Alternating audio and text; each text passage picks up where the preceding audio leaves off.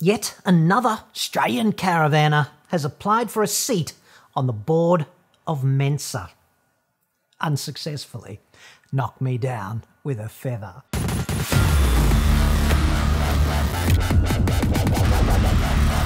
I'm John Cadogan from AutoExpert.com.au and I get new cars cheap.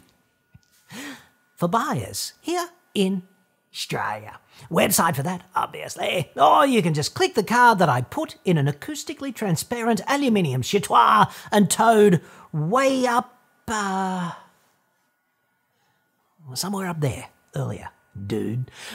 Of all the many and varied flavours of Australian road user, Caravaner is my favourite by far. Caravanners are the double Belgian chocolate supreme of road going cockroaches. Aren't they just? I'm about to pick up my brand spanking new New Age XU.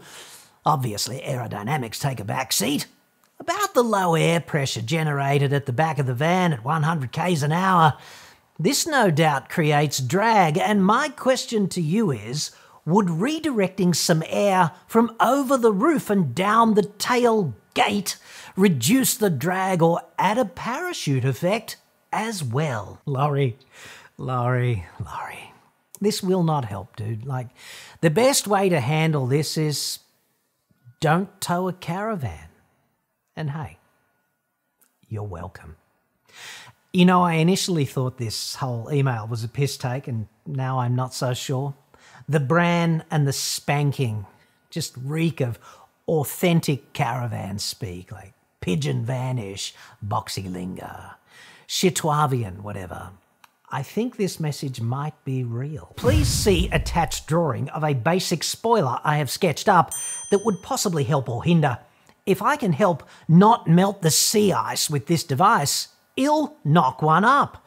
A 32mm medium dive should suffice. This quaint amalgamation of cognitive farts arrived by email yesterday. I was quite confronted initially. See, the unladen weight of this new age XU box with integrated chitoir quaintly abutting the dining area is 2,973 kilos, according to them. That's before you put all your shit in it, right? Sleeps up to six, which seems beyond ideal for anyone seeking that authentic outback concentration camp experience. I know I want that. So it's a three and a half ton rolling chunk of arterial plaque designed predominantly to gum up the flow on our highways, I'd suggest, costing, quote, from $81,490, according to the fine folk at New Age. I assume that's for the base model Chitoir in the range, probably, I don't know, 100 grand by the time it's rolling with all of the features on board which you want. So, to tow something quite that preposterously hefty, you would really need a Land Cruiser because it's frankly too heavy for a ute, even though some utes claim to be able to tow three and a half tons. It's just flat out impractical. And even with a cruiser, it's a stretch, right? And a cruiser is going to cost you another hundred grand plus.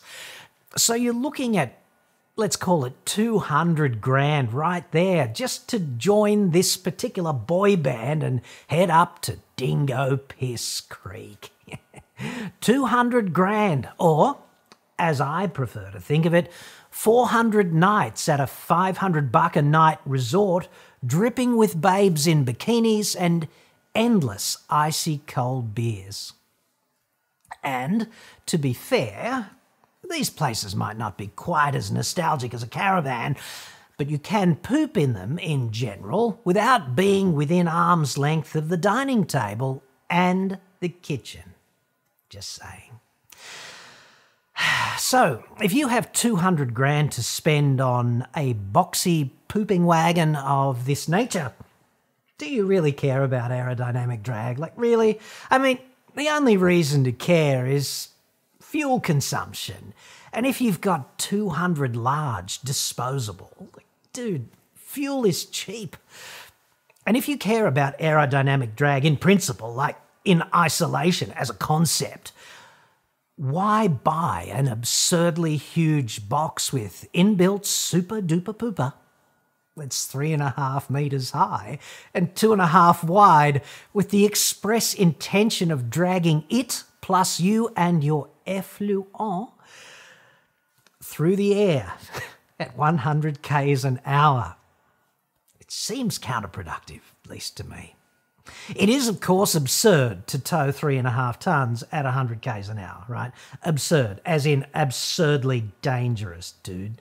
80 would make far more sense to me in the domain of not risking your own life and the lives of those around you on the road. And as a side benefit, aerodynamic drag would drop by roughly one third. But of course, you wouldn't get the experience, the thrill, the joy of designing your own rear caravan spoiler. Yes. So there's that. And frankly, here's the real problem, at least as I see it. The information age has allowed anyone, no matter how poorly qualified or ill suited, to jump straight into a CAD environment and design up their own anything, no matter how deep their own personal abyss of, let's call it, knowledge and no matter how bereft of rational thought process they might otherwise be. This, I imagine, is quite liberating. No need to know anything, dude. Just get started. Design something.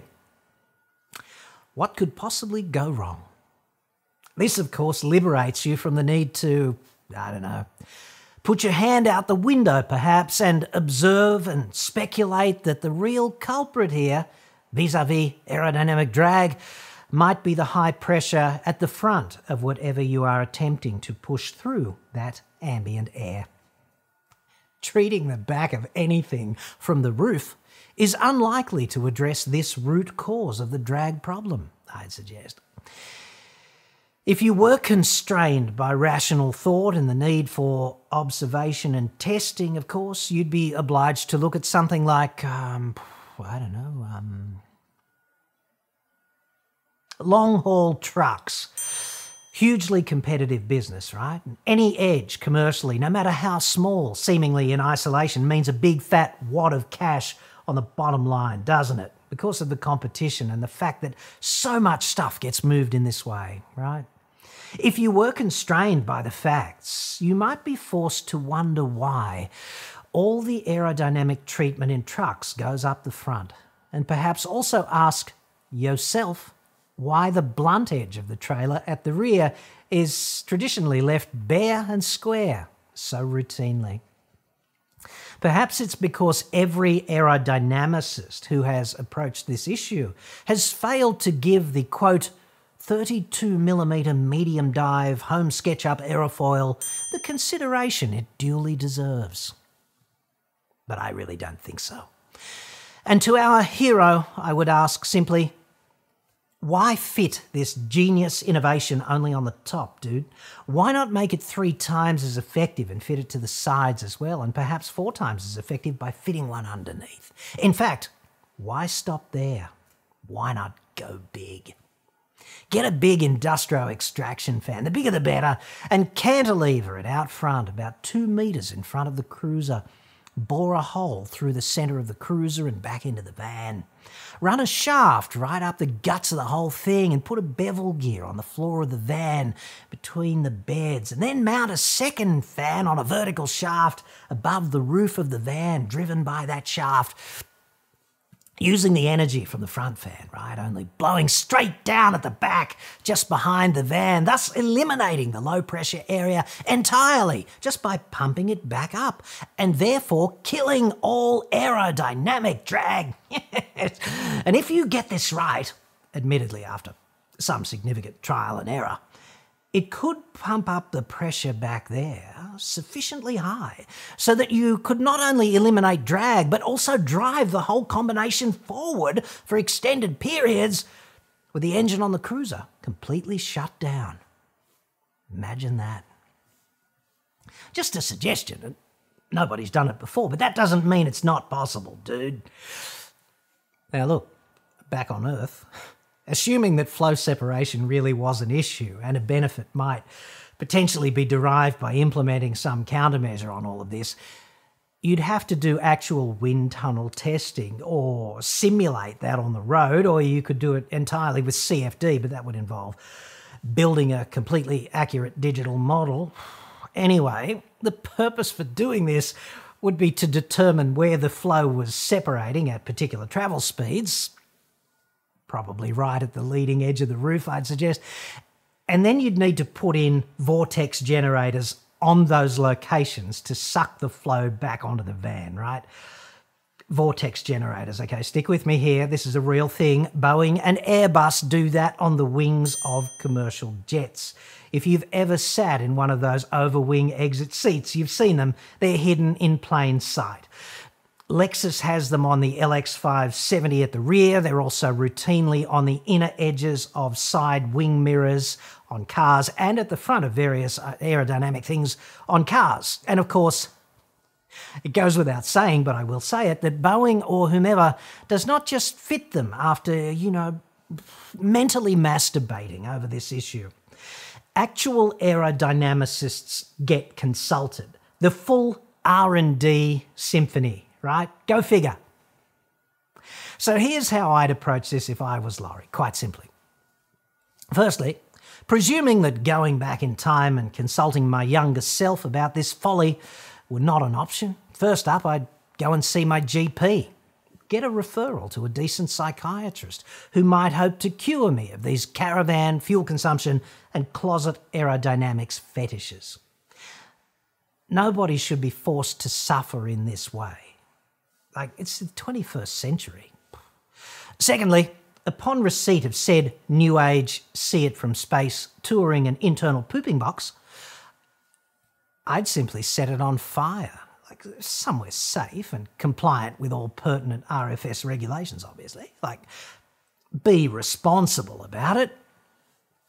Clearly, this is the best aerodynamic treatment that I can imagine almost certain to reduce the future aerodynamic drag attributable to the van by almost 100%.